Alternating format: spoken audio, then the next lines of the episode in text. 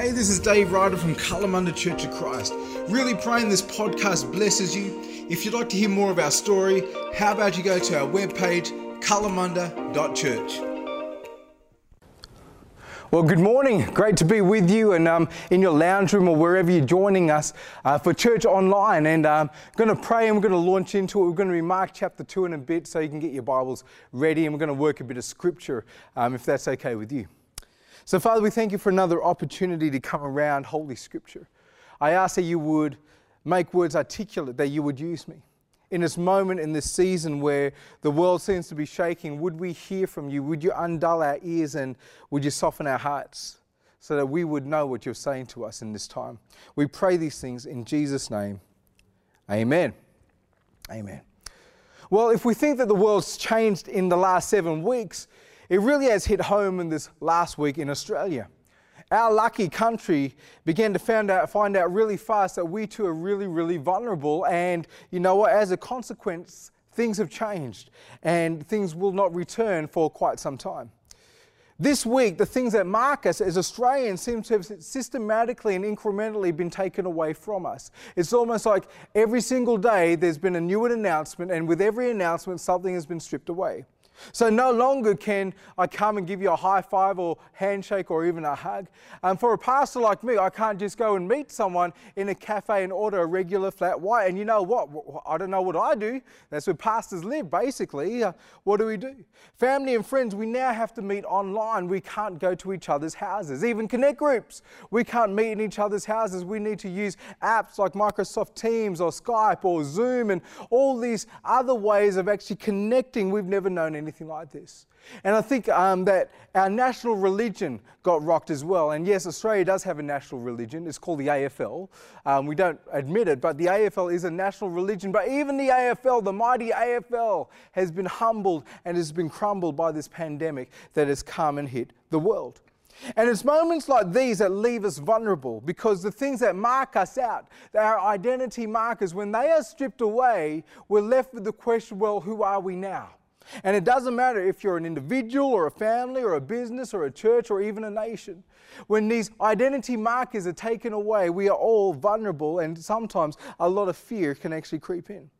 But the great news is, is that the things that mark us, in fact, one huge thing that marks us as the people of God, one thing that throughout all the generations the world has looked upon us and said, they are followers of Jesus Christ. This one marker in our life, it hasn't been changed at all, it still remains. You know, it has been said that cometh the man, cometh the hour. And over the millennia, people have often found themselves in the midst of crisis. So, what is it that truly marks God's people in our world? What if, while everything else is being removed, our key identity marker has not been budged one little millimeter? Well, I want to talk about that identity marker today, and I pray it's going to encourage us as a church. And in order to do that, we're going to look at Mark chapter 2. So why don't you grab your Bible or your app on your phone or your tablet? Um, I don't, really don't care how you read your Bible as long as you read it. And um, we're going to be Mark chapter 2. I'm going to read from verse 23 to 28 from the New Living Translation. This is what Holy Scripture says. One Sabbath day, as Jesus was walking through some grain fields, his disciples began breaking off heads of grain to eat.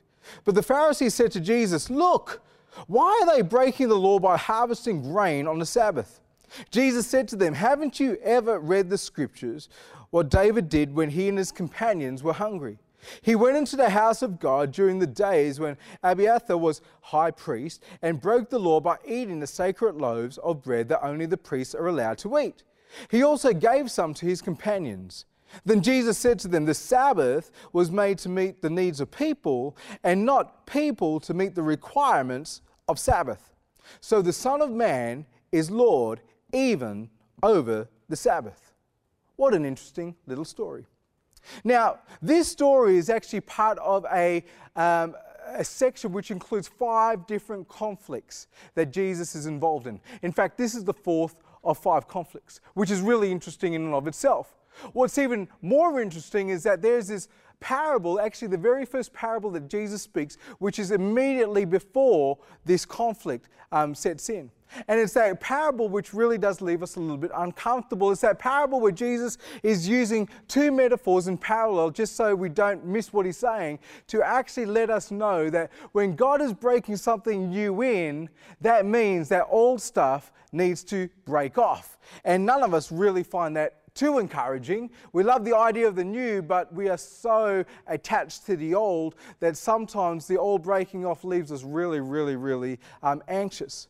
But in Mark chapter 2, verse 21 to 22, this is what he said. He said, Besides, who would patch old clothing with new cloth? For the new patch would shrink and rip away from the old cloth, leaving an even bigger tear than before. And no one puts new wine into old wineskins, for the wine would burst the wineskins, and the wine and the skins would both be lost. New wine calls for new wineskins. You see, when God is breaking something new in, old stuff needs to break off. And this is precisely what is happening with these five conflicts. Jesus has come and he's made an announcement, he's made a declaration. The kingdom of God is near, it's within reach, it's like that, it's just about to break out. Therefore, repent. In other words, rethink everything in light of God's kingdom breaking in right now. And the problem is, as Jesus goes on to actually preach and to demonstrate this kingdom now breaking into this world, it is rattling people because there's something new is breaking in. Old stuff needs to break off. This is what is happening. And we've already seen in the ministry of Jesus that he has this tendency to mess with identity markers, key symbols. I mean, he seems to have no problem going and poking and prodding and redirecting. In fact, in his mind, it seems to be that, that, that God has this mindset, that Jesus has this mindset, that in order for God's kingdom to break in, I need to actually redirect some of these identity markers that have been held on so tightly. So we've already seen there's times where Jesus is poking and redirecting Torah and the authority of Torah. Do you remember the story? He's back in his hometown. He goes into the synagogue. And, and if you understand synagogues, we are, that, people come in a synagogue and they sit under the authority of Torah. And as soon as Jesus walks into the synagogue, there's this poor guy who's been possessed by a demon for we don't know how long, but as soon as Jesus steps into the room, things start to happen. Manifestation starts to happen, and Jesus delivers this poor guy who's been tormented and terrorized by this demon for we don't know how long. And there's this recognition from everyone around wow, this is amazing. We understand that, that we're sitting under the authority of Torah, but we are observing and experiencing a higher authority. Who is this man? He speaks with such authority. What about temple? Do you remember that story where there's this paralytic man and he has a couple of mates and um, they bring him to the house where Jesus is preaching, but it's far too full. So what they do is that they go up to the roof and they open the roof up, they dig through the roof and they lower this man down on a pallet. Jesus looks on, on him and he says, Son, your sins are forgiven. And the Pharisees and the scribes and the leaders, they think to themselves, wait a minute. Number one, only God can forgive sins. And number two, in order to have your sins forgiven, you need to be at the temple, not at some guy's house that has a hole in the roof. See, Jesus is messing with that, um, the, the identity marker of temple even over there. And what about the idea of who's clean, who's unclean? Jesus is always um, messing with these identity markers, these key symbols. And now, in this conflict, this four of five outlined in this gospel, Jesus begins to mess with the biggie. And I can just imagine the disciples looking on. And if they are figuring out what's going on, I can imagine them saying, Jesus, just don't do it. Don't go there. Mm-mm, don't do it. Don't touch it. Stay away, Jesus. Jesus, you're going very close. Come, step back. Jesus, stop it. Don't do it. Don't do it. Don't. he did it. He messes with the big one. This conflict involves Israel's most important law and identity marker the idea, the issue of Sabbath. Just notice the repetition of that word Sabbath through here. In verse 23, one Sabbath day, Jesus was walking along some grain fields. Verse 24 says, But when the Pharisees said to Jesus, Look, why are they breaking the law by harvesting grain on the Sabbath? Verse 27, then Jesus said to them, The Sabbath was made to meet the requirements. Uh, meet the needs of people and not people to meet the requirements of Sabbath. Verse 28 So the Son of Man is Lord even over the Sabbath. The author, John Mark, in this gospel, he is making the point, he's letting us know that Jesus is addressing this key identity marker. He's going after Sabbath. It's a really, really big deal. You see, it's Sabbath that let all the other nations know these are Jewish people. This is the nation of Israel. They were curious about this idea of Sabbath. They were curious about why is it that at a certain time of the week that you retreat, that you sort of go away, that you separate yourself. Or while we're having festivals and celebrations, why is it at the same time every single week that you actually do the same thing? You know, if there's one thing that marked Israel out as the people of God, as far as the other nations could see, it was that they kept Sabbath. If you want to know, if you want to recognize who a Jewish person is, if you want to know and recognize who someone is who worships Yahweh, this is how you're going to know. They keep Sabbath. It is the key identity marker as far as their thinking. And what Jesus does, he comes in here and he starts a redirection from this point. And he's saying, you know what? At this moment in time, your key identity marker might be Sabbath keeping, but we're going to actually change that and return to what your key identity marker should be and always was supposed to be. And this is what he is addressing right now. So, in order to understand what's happening in this story, there's a little bit of background information, a bit of a history journey. About 200 years before Jesus comes on the scene, the Pharisees had um, formed this important um, council called the Great Synagogue or the Great Assembly. This is about 200 years before Jesus comes. Now, this assembly took the Ten Commandments and they thought to themselves, you know what? We want to make sure that we as the people of God do not break the Ten Commandments. So let's try to really keep people so far away from breaking the Ten Commandments. So, what they thought to do, let's build a couple of fences, you know? You know what, you make that. I remember when our kids were small, if we didn't want them to go to a certain area, we would actually put up a little barrier, and that little barrier stopped them from going to that place. This is what they're thinking. The first fence which they um, uh, put in place was just these interpretations of the Ten Commandments. And the first fence is called prohibitions. There's a lot of prohibitions. This one commandment, um, actually, about the Sabbath and not working in it, has like 39 or so prohibitions. You know, so in order to actually like keep them from the breaking the Ten Commandments, well, you're going to actually have to do all this kind of stuff. And then they thought to themselves, you know what, but what if they do jump this fence? What if they do break these prohibitions? Aha, well, let's build another fence.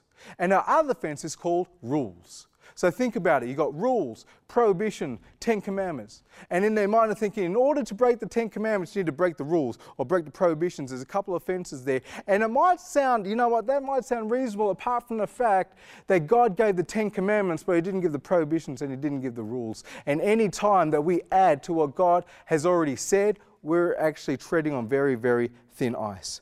But that's what happens. So, in this particular commandment about Sabbath, how you're not supposed to do any regular work on Sabbath, well, the prohibition actually says this reaping and threshing is work. That's the prohibition, all right? That's the first fence. But even before the first fence, there's a fence of rules, and the rule says this that plucking the ears of corn is equal to reaping, and rubbing the hands is equal to threshing. So when the disciples of Jesus pluck the ears of corn and rub them in their hands, they're actually breaking one of the rules. But in the Pharisees' mind, by breaking the rules, they're breaking the prohibitions, and by breaking the prohibition, they're actually breaking the commandment. That's what was happening. Even though God never actually gave the prohibitions or the rules, He gave the commandment. So Jesus steps into this scene and defends His disciples. And He does this in two ways. First way, He brings a historical event. And he uses an Old Testament character called King David. And if you're going to use any example, I reckon you go for King David, especially since that Israel is waiting for and longing for a Davidic king. So he uses King David as a historical argument, and then he uses a theological argument in returning their gaze to the actual purpose and reason why the Sabbath was given, as first given in the book of Exodus and also in Deuteronomy chapter 5, the two places where the law was given. And in those places, we understand, we recognize that a Sabbath is given for man and man's not given for Sabbath. Or in Jesus' words, the Sabbath was made to meet the needs of people and not people to meet the requirements of Sabbath. So Jesus is using two arguments a historical argument and then a theological argument. And then he tightens the screws even further by actually using an authoritative assertion. In verse 28, he says this so, so the Son of Man is Lord even over the Sabbath. The Son of Man.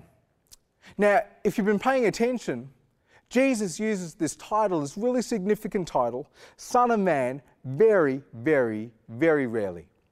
Every single time Jesus uses the Son of Man title, he uses it to ascribe to an act that only Yahweh can do. So, again, let's go back to the story about the paralytic man. He's lowered down from the roof. Jesus looks at him and says, Son, your sins are forgiven. The Pharisees, the scribes, the leaders say, Only God can forgive sins. What's going on? And Jesus responds like this He says, So that you know the Son of Man has authority on earth to forgive sins, I say to you, pick up your mat and go home. Again, he is using the title Son of Man to actually ascribe to an act, your sins are forgiven, something that only God can do. The scribes, the Pharisees, the leaders, they were right in saying only God can forgive sins. Jesus says, Yep, I agree. And just so you know, the Son of Man has authority to do that, you're healed. That is one place where he does it. And also in this place, he once again says, verse 28 So the Son of Man is Lord even over the Sabbath. Wow, that is a huge, huge declaration that Jesus is making there. Your Lord, even over the Sabbath. I can imagine the Pharisees, they are just like piping hot right now. I mean, my goodness. You know, like Jewish people, they're really animated. Could you imagine how animated they'd be in this moment? but let's return to Jesus' point. The original purpose of Sabbath is that Sabbath was made to meet the needs of people and not people to meet the requirements of Sabbath. You see, Sabbath was seen and perceived as the key identity marker. And because it was the key identity marker, this is how the other nations know we are people of Yahweh. This is how other nations know that we are the people of God. And because it was such a key identity marker, there were prohibitions and there were rules that were loaded on the people to burden them. And it was never the intent that Sabbath would be a burden on people. In fact, the original intention from Exodus and from Deuteronomy is not that Sabbath would be a burden, but that Sabbath would actually be something that nourishes people, brings health to people, that looks after people. That would be something that would be a blessing to people. And Jesus is redirecting, reframing, returning to the fact that you are using Sabbath as a key identity marker to labor and to put burdens on people. But Sabbath's not supposed to be that. Sabbath is supposed to have a purpose of doing what the true key identity marker is. I love the way that theologian Rikk Watts puts Jesus' correction. He says this For followers of Jesus, our key identity marker is not Sabbath keeping. It is not Sabbath keeping that marks us. Rather, it is people keeping. We are those who look out and keep and take care of those who bear the image of God. That is the key identity marker for anyone who follows Jesus. The true identity marker of the church and anyone who professes Jesus as Lord is observable for the entire world. The way that nations, communities, schools, shops, the way that people know that we are the people of God, the way that they can see it is not by the rules that we keep, it's not by the days that we keep, it's not by the traditions that we keep. It is the fact that we, as the people of God, we keep people, we look after people, we treat people well, especially those who cannot offer us anything in return. Do you remember the story about that special little widow? And the temple is found in Mark chapter 12. Just listen to this. From verse 41, scripture says this Jesus sat down near the collection box in the temple and watched as the crowds dropped in their money. Many rich people put in large amounts. Then a poor widow came and dropped in two small coins. Jesus called his disciples to him and said, I tell you the truth. This poor widow is given more than all the others who are making contributions for they gave a tiny part of their surplus. But she, poor as she is, has given everything she has to live on. You know, this little widow has gone down in history as a hero, and I think rightly so. But sometimes we as Christians, we're so familiar with biblical stories that we forget to actually put that biblical story in the grand narrative of Scripture. And whilst Jesus is actually pointing out and um, this this little widow and making a hero of her, we need to understand that at the same time he's doing that, he's actually making a huge indictment against this people, this community who profess to be followers of God, followers of Yahweh. And this is what he is saying. How could it be that these rich people who are coming to the same temple, who are coming to the same treasury, putting their money in the same box, that they can actually come and they can have absolutely no regard and they can completely ignore a little widow who comes with just two small coins. Now, how is it that in this community, you who follow God, how is it that there is this woman who has nothing, who is poor? How is it that she is in this community? How can you just stand by and allow her to have so little when you have so much? That's the indictment that is actually being brought in this moment. Hasn't God always told his people? Make sure you look after the widow. Make sure you look after the orphan. Make sure you look after those who are vulnerable. Look after the poor. Take care of the sick. Have your eyes open to bring in the foreigner, the outcast. Is that not what God has always said? He's always said this. Well, this woman, this widow in their community, they walk straight past her, putting in their large offering in the same treasury where she puts her two small coins. I think the story is a great reminder for us as the church living in 2020 that we are supposed to be people keepers. That is our key identity marker. And you know what? As far as identity markers are concerned, this last week, this last seven weeks, that key identity marker has not moved one millimeter. It is still in play. We are the people who reach out beyond ourselves and we keep people.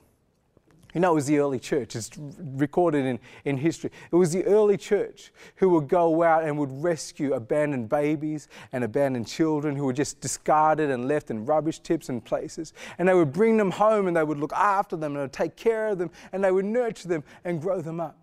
Historians have well said that, that it is Christianity, get this, it is Christianity that gave mankind its humanity. Wow! Could you imagine that? It is Christianity that gave mankind its humanity. You see, this is who we are. And I wonder how that translates into the world today. Well, I reckon it translates pretty well, especially now. So, in this season, as New Spring Church and as Kalamunda Church of Christ, I'm going to encourage us not to stress too much about these identity markers that we've picked up along the way. You know, there's identity markers that New Springs picked up over the last 50 years, and, and there's identity markers that Kalamunda's picked up over the last 70 years. Guess what? They've been taken away anyway, haven't they? This last week. We, we were having church in our lounge room, we're not in our. They've been taken away. Let's not stress too much about those identity markers because, truth be told, they've been taken away right now. Instead, let us be people who keep people who look after the vulnerable, the weak, the lonely, the widow, the orphan, the seniors. Let's make sure that our identity marker is that. And that is an identity marker that will never be removed. I think to myself that after this season has come and gone, how will our communities look on us? How will other generations look back on us? Will they say, you know what, those Christians, those churches, you know, that mob from oh, Kalamunda Church of Christ and those guys from New Spring Church, you know what, they're a little bit odd. Yeah, they do some strange things. But one thing that cannot be denied that when there was a season of crisis, they were the people who actually stood up and looked out, and they are the ones who gave our community their humanity. Could you imagine if we are those kind of people that we can look out and we can look beyond and we can reach out and we can take care not only of those in our own local community, we're going to do that, praise God, but we can then look out beyond and we can be those who actually bestow dignity and humanity in our community. That's an incredible thing and a great, incredible invitation that's afforded us. In Jesus' name, let's pray. Father, we thank you so much for Holy Scripture, and I thank you for the opportunities that come before us. Father, in the name of Jesus, right now, I come against a spirit of fear in Jesus' name. In this moment, I speak peace. Even now, Holy Spirit, come and flood every house in Jesus' name. Father, you are our good shepherd, and we shall not need. You are the one who makes us rest and lie down by green pastures. And I ask in this moment They may be um, very anxious out in the world. May the peace of God that surpasses all understanding come and find residence in our hearts, in our minds, in our families, in Jesus' name. And as we go from this place, may we be equipped with the Word of God. May we be skillful in the word of righteousness. And this day in particular, may we see and know and hear that you are so close to us.